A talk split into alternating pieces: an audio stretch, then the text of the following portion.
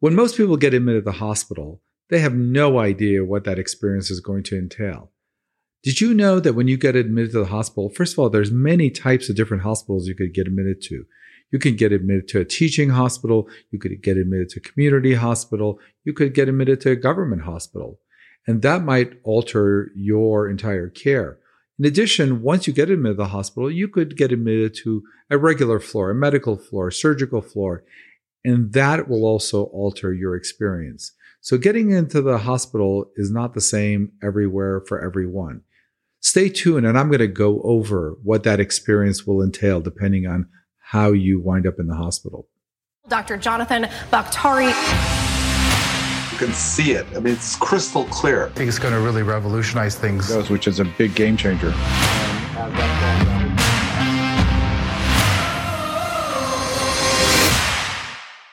All information discussed or provided by Jonathan Bakhtari, MD, Dr. Bakhtari, and or his affiliates and guests are for educational purposes only. The information discussed and provided is not a substitute for professional medical advice, diagnosis, or treatment. Always seek the advice of your physician or other qualified health providers with any questions you may have regarding a medical concern or condition. Never disregard professional medical advice or delay in seeking it because of any information discussed or provided by Dr. Bakhtari or his affiliates and guests. If you think you may have a medical emergency, call 911 immediately. My name is Dr. Jonathan Bakhtari.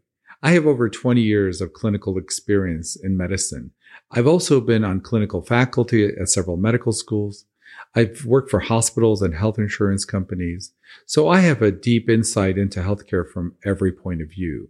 I want to bring that insight to you and help you navigate your healthcare by getting inside information on how healthcare really works. So let's jump into today's episode. Today, we're going to talk about something very important, and that's hospital admission. We're going to talk about the whole world of hospital admission, how you can navigate that, understand it better, and even navigate it for your loved ones. So join me in this episode. Let's get into it. Now, hospitalization is something that we're all very familiar with because so many of us or our loved ones at some point have been hospitalized for either minor things or sometimes really major things. There's roughly 36 million hospital admissions in the US. And given the fact the population is 330 million, obviously many, many of us have either been hospitalized or have had lo- loved ones hospitalized in the past few years. So there's a lot to unpack when it comes to hospitalization. And I think let's start off by talking about all the different types of hospitals that, that you can potentially get admitted to. First of all, there is roughly two thirds of the hospitals in the United States are nonprofit. What that means, well, is unclear sometimes. Clearly, there are nonprofit organizations that run hospitals, and some of that may be for tax purposes, some may be just based on their institutional uh, desires. But about one third of them then become either government hospitals or private hospitals that are for profit. And there's roughly 400 teaching hospitals or university hospitals in the United States. So when someone gets admitted to the hospital, the first thing you need to ask yourself is, you know, what kind of hospital did I get admitted to? Have I gotten admitted to a county hospital, a community hospital? Have I gotten admitted to a teaching hospital? Have I gotten admitted to a VA? There's many types of hospitals and understanding where you're going to when you're first going to an emergency room or being admitted will help you predict the experience you're about to have.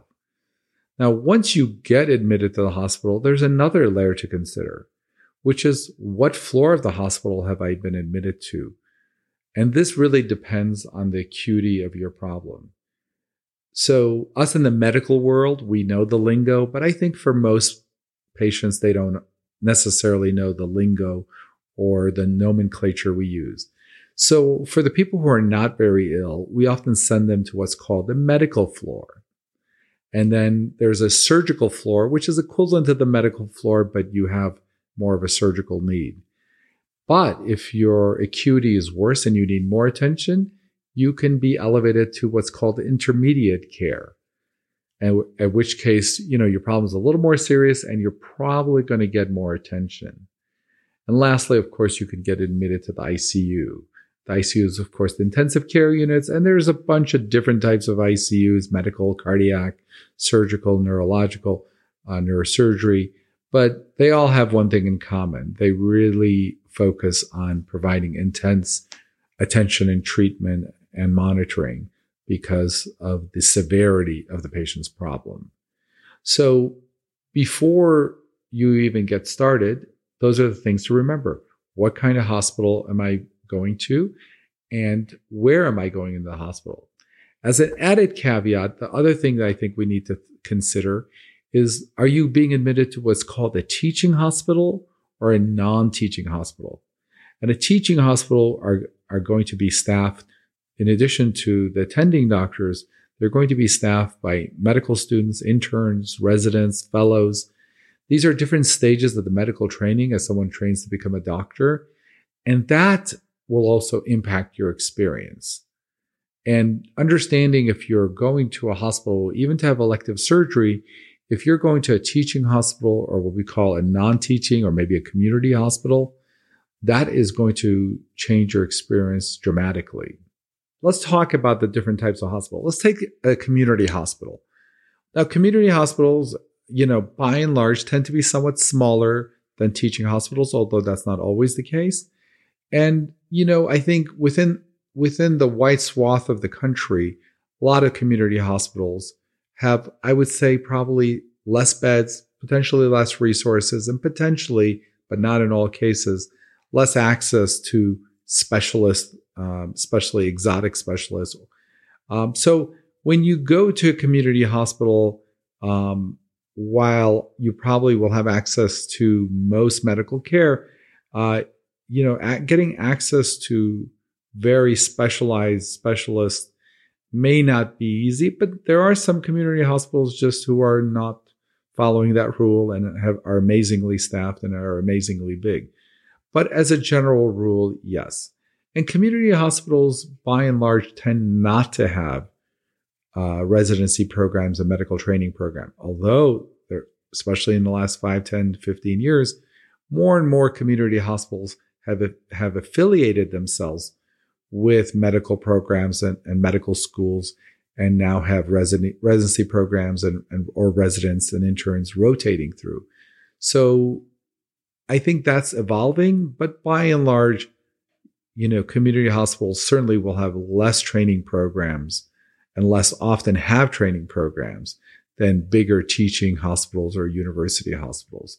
So that's something to be aware of. And that's going to change your experience dramatically if you're going to a community hospital because you're not going to potentially see a resident, a medical student, and you're only going to get access to your attending doctor and any consultants that he or she gets.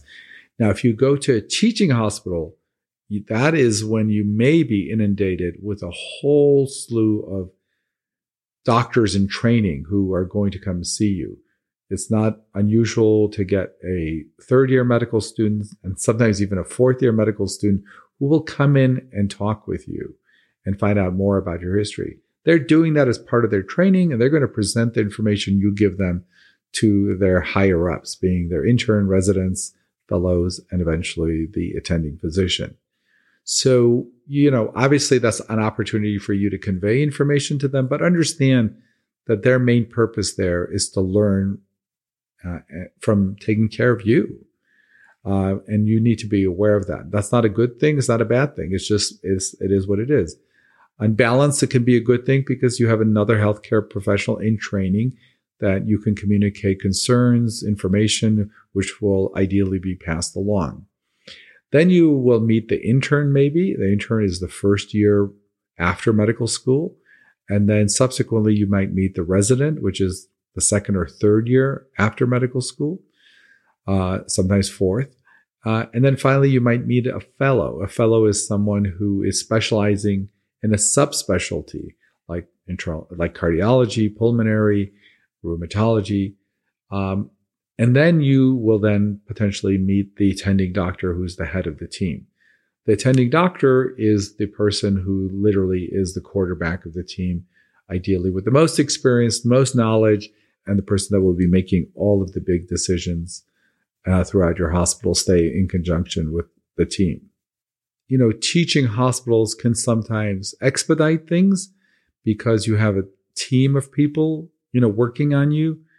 The flip side of it is the redundancy and the communication from the medical students to the interns to the residents can sometimes potentially be not so efficient. So, uh, on balance, you know, it's it can be better because often there's some member of that team that could see you if you needed immediate attention. Uh, whereas if you're just relying on a hospitalist and that hospitalist is busy, um, you know, you're just going to be communicating through the nursing staff. I think the nursing staff at community hospitals, you know, they tend to play a bigger role in in communication, in my opinion, uh, to the primary care doctor. Uh, you know, I think uh, when there are no residents or medical students, I think us doctors rely heavily, more heavily, I would say, on the nurse's assessment and opinion of things that may have gone on.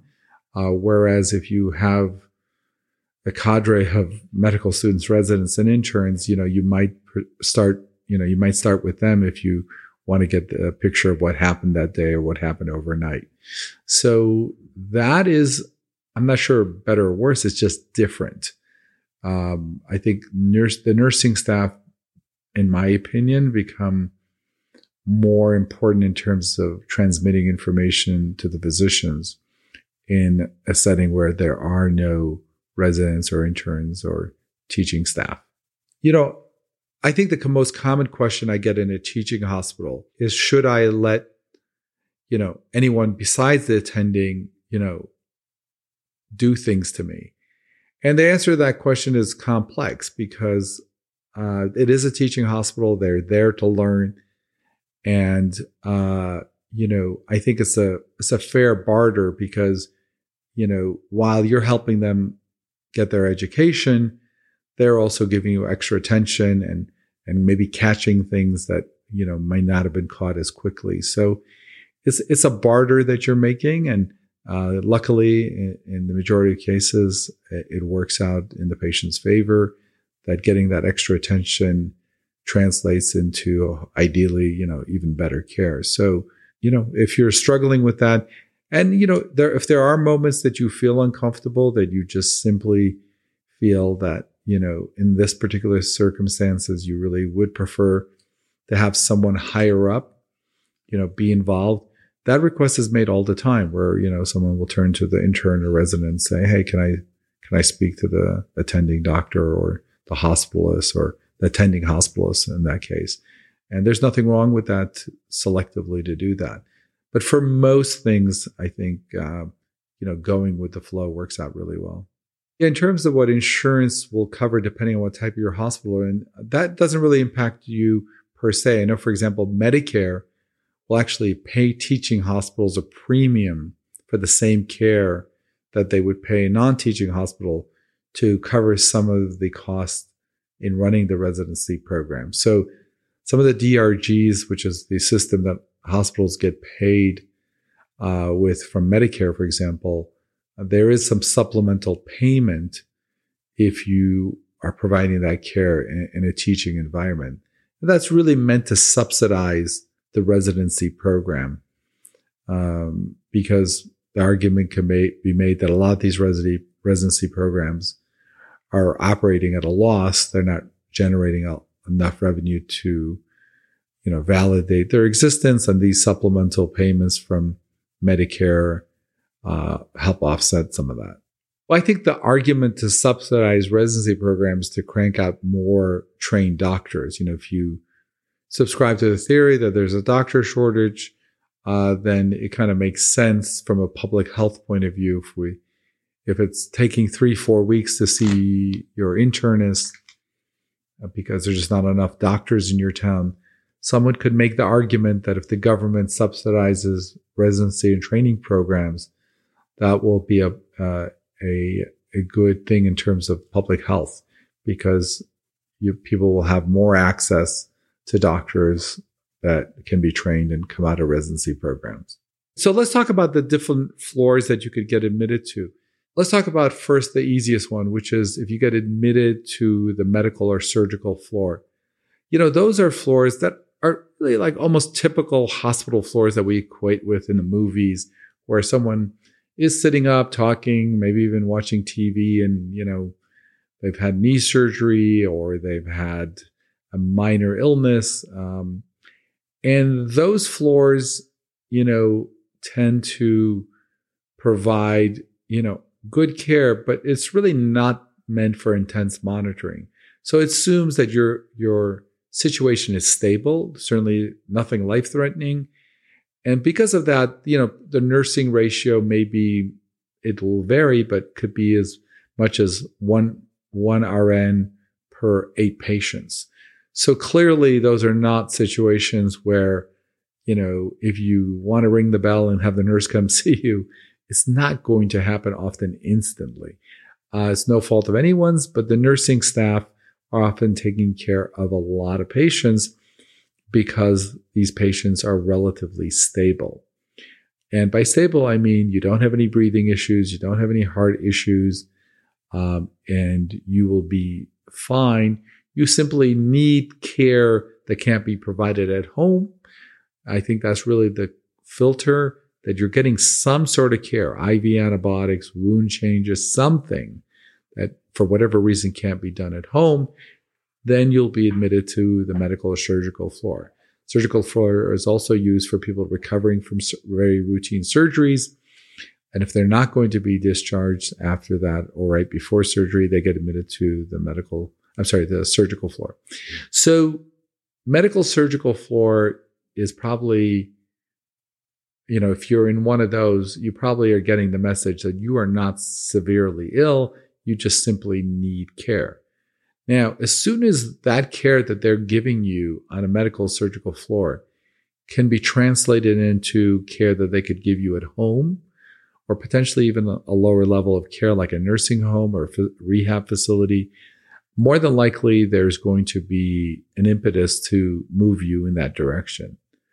So again, getting admitted to a medical floor, you need some care that can't be done at home. But as soon as they can, that's probably when you know you're sort of on the launching pad towards getting discharged. The next level floor is called intermediate care. Now, intermediate care for those of us physicians who've done this for a long time is generally a place we send you if we're at all concerned that while you may not potentially have something currently life threatening, it could turn life threatening, or it's life threatening in a minor sort of way where you know, we would want, you know, a closer monitoring of you. Or the therapy we're giving you is more intense and requires more nursing attention. And there, what you're going to see is the nursing ratio will change, and you may have one nurse for, you know, two, three patients. So if you're admitted to any intermediate care, you're probably sort of like in that no man's land. You're not a straightforward admission where you simply need care but not intense monitoring, and you're not so critically ill that you need to be in the ICU. So if you land in an intermediate care or one of your loved ones lands in intermediate care, it tells you, you know, the jury's out. It could go either way, and hopefully it will get better. And so what you often see is people graduate from the internal from an intermediate care to a regular medical floor, often prior to discharge. It's possible to get discharged directly from intermediate medical care, but it doesn't happen that much. You're probably going to get transferred to a medical floor as you stabilize. Of course, it can go the opposite way where you can then get transferred from the intermediate care to the ICU, which means your condition is going in the wrong direction or there's something that is making the doctors feel that you need more monitoring, or there's some therapy they want to give you that they can't do in the intermediate care. So once you get to the ICU, uh, there is where you're going to have most of the time one on one nursing. So you're going to see that nurse pretty much in and out of your room throughout the whole eight or 12 hour shift and you're going to be hooked up to a lot more monitoring machines. Now, if you're in an ICU, again, the same scenario.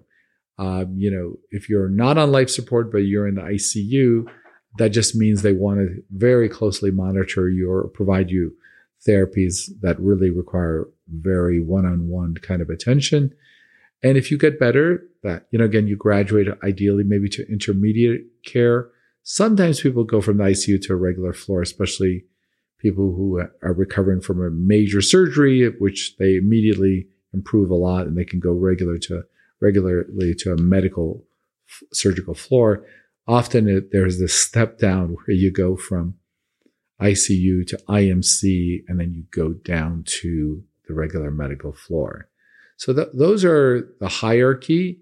And again, depending if you're in a community hospital or you're in a teaching hospital, sometimes even all those floors may have different sets of residents and interns. So as you get moved around, maybe often you will get a whole new team of residents and interns that are manning the ICU versus manning the other floors.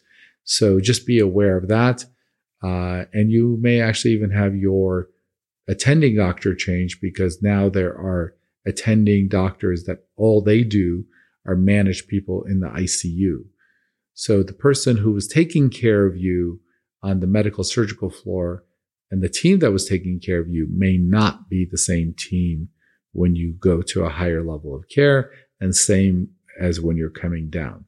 As you're coming down, often it can change where you get a whole new team and literally they get to learn about you and, and hear your story for the first time as you go up or down the care of the hospital. So I, I think the next thing to keep in mind is if you get admitted to the hospital, you know, in the past number of years and so forth, you know, there have been two types of admissions. And one is what's called an observation admission, which is basically where it's felt that you need to be observed, but not admitted to the hospital. So while you may feel like you're being admitted to the hospital, what you're really being admitted to is what's called observation status. And observation status may look very, very similar to getting admitted. You may get a room with nurses and it may look identical. And what observation does is it allows the doctors and the medical staff 48 hours usually to assess you, diagnose you, and come up with a treatment plan. So traditionally, people who get admitted to observation are people who may come through the ER. We don't fully understand because we need to do more testing, maybe whether they're s- sick enough to require a long hospital stay more than 48 hours. Those people get classified to observation status. And as far as the insurance company and even Medicare is often concerned, you're still considered as an outpatient. And whatever uh, co-pays you have or however your outpatient structure is set up, often the billing is like that. Now, at 48 hours, the decision's got to be made to either discharge you out of observation or admit you to the hospital as we call a full admission. Once you become a full admission, then you're treated like what we normally think of as a, as a hospitalized patient. So it's very important to understand the differences. So if you're getting admitted to the hospital, you know, especially if you're not so sick, you know, really clarify, am I being admitted to observation status or am I being admitted to the hospital in the traditional sense. Uh, that's good information to have. You'll certainly get a sense that the clock is ticking, that they have 48 hours to sort of do all their testing and get consultants to see you. So they can make a good decision about whether you need it, whether you need to stay and become a full admission. Now, during that 48 hours, you may become a full admission simply based on the care you require. Certainly, if you wind up in the ICU or get sick or deteriorate, uh, you know, within that 48 hours, they can flip the switch and make you what's called a full admission. So while they have up to 48 hours to decide to admit you, um, they can within that 48 hours make the decision to make you a full admission when it becomes clear that more than likely you're not going to go home after 48 hours.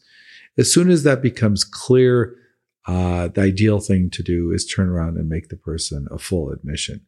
So again, just be aware that that exists and what the consequences of that is, and also to to be involved and keep track of that, and and that will also help help you understand how your hospital stay is going. If if after 48 hours things are being wrapped up and they're about to send you home, uh, you may go home and have been in the hospital for 48 hours, but never really admitted to the hospital. So the question is, you know, can you have some say in whether you're observation or admitted? And the simple answer to that is really no, because getting admitted to the hospital in the traditional sense means you fulfill certain criteria. And so if you don't meet the criteria to get admitted to the hospital, whether you're observation or they send you home, you just don't meet criteria. So you yourself can't just insist on it. Um, the question is, do you even meet criteria for observation? Or because then otherwise you'd never send anyone home. You, you know, in the ER, you would just make everyone an observation just to be safe. So what we like to think is that there's criteria for every level. And if you meet the criteria, you get into it. And if you don't, you don't. I don't know if most patients know this, but you can refuse to get discharged. I mean, you can, you can actually refuse. They're not going to call, I mean, most of them, they're going to call security, uh, and send you. But I mean, within reason, if you just say, Hey, I'm having a lot of pain. I'm not ready to be discharged. Uh, you know, the argument they're going to make is, well, we're going to give you pain medication. You're going to get pain medication here. You're going to get it at home.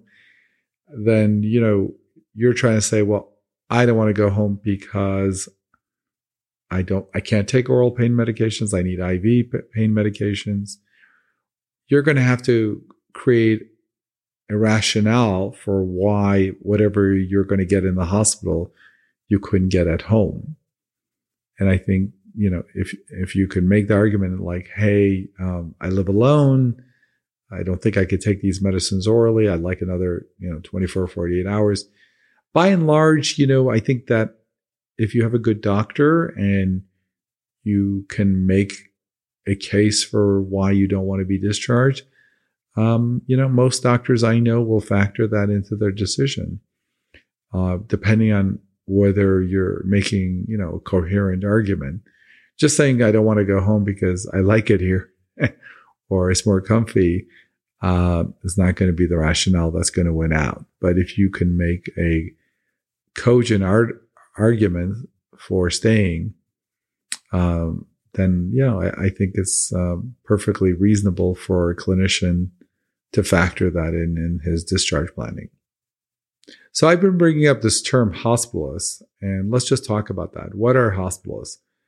Well, really, honestly, 10, 15 years ago, hospitalists didn't exist. They had to be created.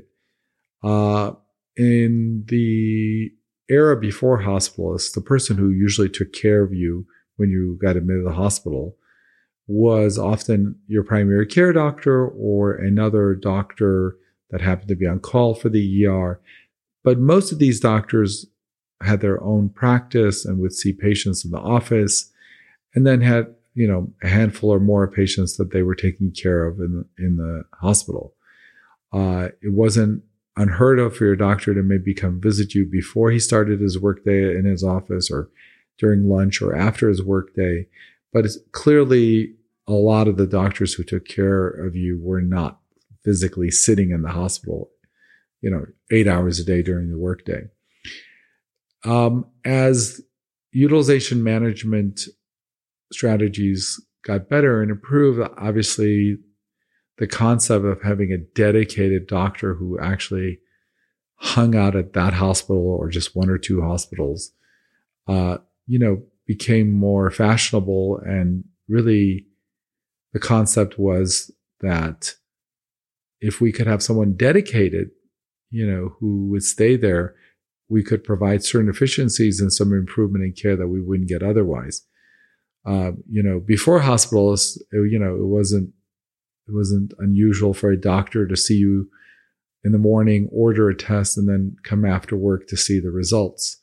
With the hospitalists, for example, they could order a test in the morning and you know get the results by 11 a.m. or 10 a.m. and come into come into your room and take the next course of action based on that result. So the idea was that hospitalists could provide certain efficiencies um, and also, this is what they do for a living. You know, they're not in their office traditionally seeing, you know, sniffles and colds and flus. And so the idea being that they would be, you know, better trained to manage the typical problems of hospitalized patients. So that now the downside to that is, you know, it's very unlikely in 2021 if you get admitted to the hospital that the hos- that the doctor you saw in the office you know, a month ago or last week will also come in and take care of you. So we've lost some of that connectivity between you and your primary care doctor. Uh, I think the, the trade off theoretically is that you're getting more efficient, maybe better care.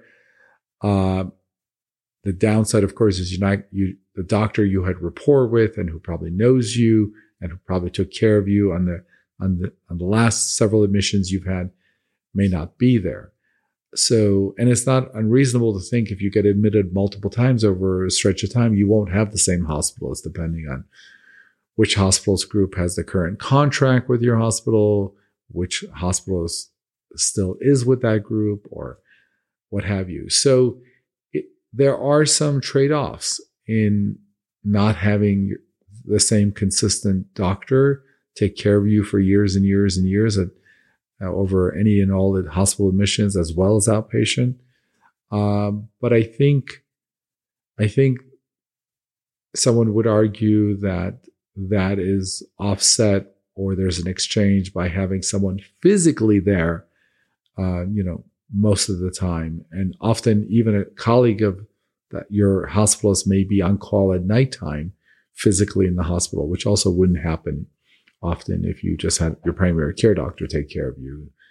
So, so this concept of a hospitalist is really important to understand because if you get admitted to the hospital these days, it's a fair chance you're, you're going to be taken care of by a hospitalist. I think the only other question to ask is, you know, who does the hospitalist work for? And I guess that's important because hospitalists can be a group of doctors who specialize in being hospitalists and their private practice group um, that has privileges in that ho- hospital. Or they can be an exclusive group of hospitalists that the hospital has hired to manage their patients. Or they can actually be an exclusive group of hospitalists that your insurance company has hired to manage you if you get admitted to the hospital. So I think having an understanding of who the hospitalist really works for will help you get a clearer picture of what is going on and, and what the strategy is. And not to say it's good or bad, it's just different and it's important to keep it in mind. But here's the thing. I think, I think the important thing to understand is the hospitalists are measured by a couple of metrics, no matter who they work for.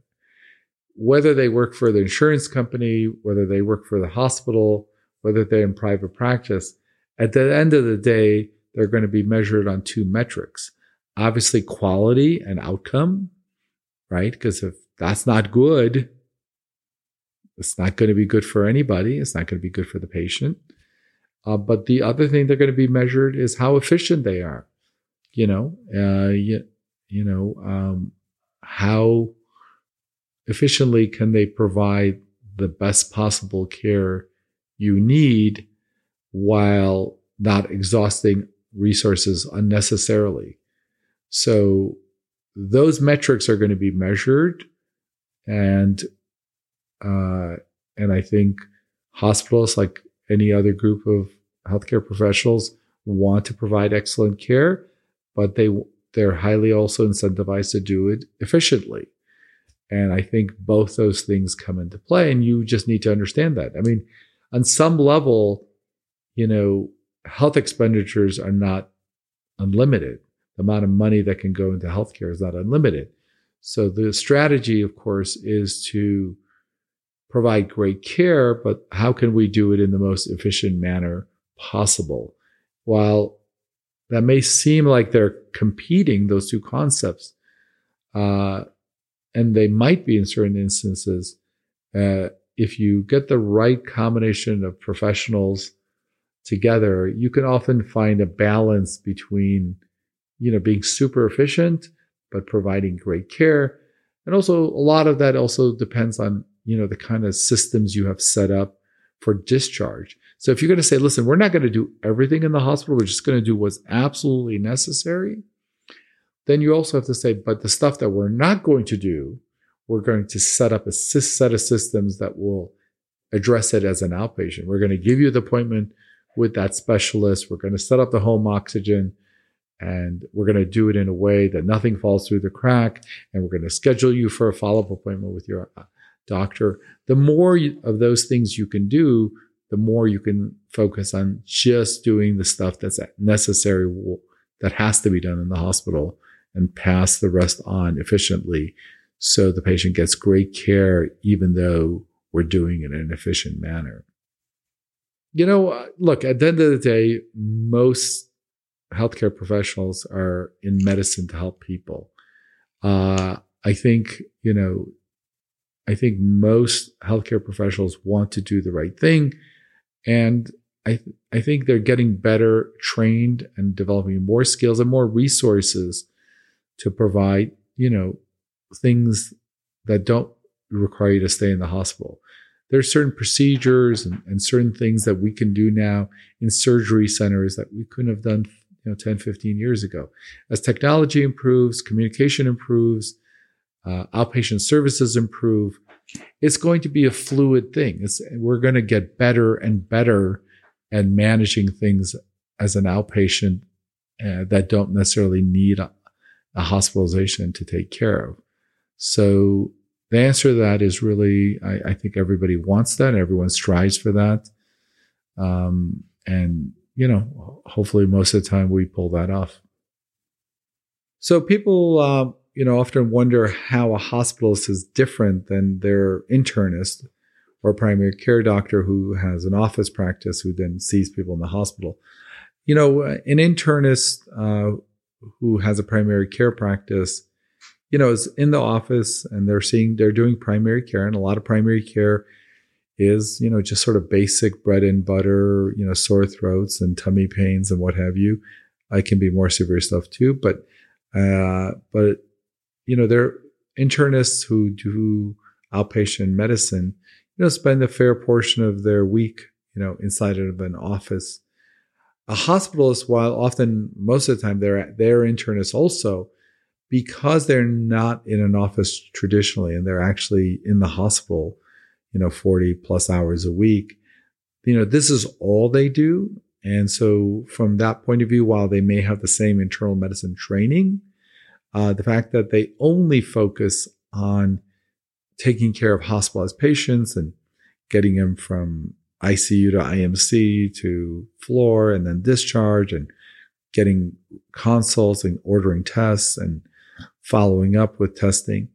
You know, they do this all day long versus a primary care doctor who has an outpatient practice where they may just do it before work, lunchtime, after work, um, or maybe a couple of you know half days a week that they don't have office. So, in the sense that they both have the same level of training, which is internal medicine, their day to day experience uh, would make a, a hospitalist, in theory, you know, uh, have much more skills in, in managing a hospitalized patient, potentially. Of course, there's exceptions, but that would be the theory. Now, during this talk, I've mentioned consultant, consultants several times. So let's talk about what consultants are. Consultants are basically specialists in other areas that may be called upon to see you. So, for example, if you get admitted for stomach pain, the hospitalist who's an internist will admit you, but it is possible that they will get a GI specialist to come and examine you and possibly do an endoscopy. So that GI specialist becomes your consultant. So depending on your acuity, what you need and what your problem is, your hospitalist who's going to be taking care of you will determine how many specialists will come see you, and whether those specialists are needed or if they're needed in the hospital or you can actually see them as an outpatient after you get discharged. So those are the decisions. And some of that is based on how sick you are, the laboratories that are coming back, what they think is going on. Clearly, if you need a certain procedure like dialysis or endoscopy, that's something the hospitalists cannot do. And, or if you, if they need to do a cardiac procedure, so they're going to have to get a cardiologist or a GI or pulmonary or a kidney doctor a nephrologist to see you, depending on what the problem is. So when you come in, you know, we talked about having residents and interns and having your hospitalist or you know, your primary care doctor who's managing everything. But more than likely, if you're at all severely sick, you're also going to be exposed to a whole array of consultants. And to complicate matters even worse, if you're in a teaching hospital, those consultants will have their own teaching staff. So if you if you need a GI doctor, it may be that the first person to see you is a third year medical student or a fourth year medical student doing a GI rotation, or an intern doing a GI rotation, or a resident doing a GI rotation, or a fellow in GI who's learning to become a GI doctor, or you may actually see the GI specialist himself. So if you're in a teaching hospital, almost every specialty might bring a team of three, four, five people. And I'm sure for those of you who've, who've been in teaching hospitals, you know, to see this sort of little herd of four or five, ten people, you know, walking between rooms and from one room to another you know, often they're just a specialty team going to see patients that they've been consulted on. So yeah, so in, in a in a hospitalization at a teaching hospital, if you assume there's three to six people in every specialty, and if you have three specialties see you, you know, you could have 10, 15, 20 people that will be walking into your room. In a non-teaching hospital, that will be different because you're going to probably get the hospitalist and then the actual consultants in a non-teaching hospital. So in the last episode, you know, we talked about how to, you know, navigate your discharge from the ER, but getting discharged from the hospital is quite different. So once you kind of get the sense that you're going to be discharged from the hospital, you know, what you really want to focus on is first of all, did you get all your questions answered? Do you really know what happened? What tests were done? Uh, you know, it's, it's not unusual for, you know, me to see a patient uh, who says, Oh, I was admitted a month ago uh, for four days at some hospital. I'm like, well, what did they say? And like, it's a classic line, but they said, well, they didn't say anything. Well, they said something. And so you, part of it is for you to grasp as best as you can, if not you, your loved ones, you know, what was, what prompted the admission, what tests were done, what was some final conclusion. So that's very important because you don't want to leave the hospital just, you know, kind of saying, well, you know, I wonder what, what that was all about. But having said that, how do you navigate your discharge? First of all, there's often what's called discharge planners who are going to come see you. They can be a, a utilization nurse, a discharge planning nurse. And their job is to not only make sure you get home, but you get home safely and you don't come back at least because of something they could have done to prevent it. So they are going to be highly motivated to coordinate a lot of care with you and your family, but make sure you take that time to feel out all of the particulars. For example, if there's going to be a home oxygen company, make sure, you know, you have a, a selection of home oxygen companies that, you know, you want to vet out maybe, call them up, make sure they're on their way. So when you get home, uh, whether it's oxygen, whether it's home IV therapy, whether it's home physical therapy, wound care, whatever services that they are going to be discharging you on, it's very important that you be your own advocate and, and make sure you fully understand who these people are, when they're supposed to come. Uh, because what you don't want to do is once you get out of the hospital, you don't want to be an alert because it's very hard when you leave the hospital to call your nurse back and say, I have one more question because that nurse doesn't have an extension usually. You could maybe reach her, maybe not. Or that nurse leaves the shift and her shift is over. Uh, and a lot of the hospitals, since they don't do outpatient medicine, you know, it might be very difficult to get a hold of your hospitalist. So really make sure you and your family have everything buttoned up. Write down numbers and phone numbers and names of companies and any follow up appointment. If you saw a lot of specialists and those specialists said, Hey, see me in my office, you know, it may be you go home and call the specialist and, and the nurse says, Well, we don't have an appointment for three months. uh, especially if they're a sought after specialist. So you want to negotiate that with the specialist the last time you see them. Say, hey, I know you want me to follow up with you, but you know, is there any way you can help schedule my appointment before I leave? So it's in the books. Now, some will and some won't, but certainly the more of that you can do, the more of all of that can be, you know, put a, if you could put a ribbon on a lot of the stuff, you're going to find out that things to, are going to go a lot easier. If you leave the hospital with the mindset that you are not going to easily get in touch with anyone you saw in the hospital, I'm not saying it's impossible. I'm just saying it's not easy. If you go with that premise, you'll know what to do prior to the discharge. Don't let the discharge nurse leave you until you've got every T crossed and every I dotted. Because navigating this on your own when you're at home is not going to be fun at all. Do it while you're there.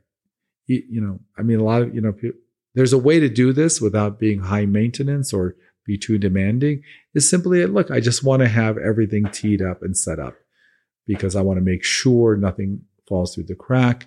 And you have to be your biggest advocate. Your family has to be your biggest advocate. And what you're going to find is there are a lot of resources. You know, uh, the discharge planner can provide a lot of information. Take advantage of that when she's coming to see you or he's coming to see you. And, you know, make sure that you and the discharge planner and your doctors and your consultants are all on the same page before you step outside that hospital. I think the overall theme is when it comes to the finances of being hospitalized is not to be naive about it. Whether it's Medicare, Medicaid, whether it's HMO or uh, private insurance or your self pay, you don't have any sort of coverage you have to understand that getting hospitalized is going to be a balancing act between giving you amazing care and getting you better versus doing it efficiently. And if you understand that both forces are working simultaneously, you'll you'll understand what's going on around you. Because, you know, whether it's Medicare, who often gives a very fixed payment to the hospital, based on DRGs or your diagnoses.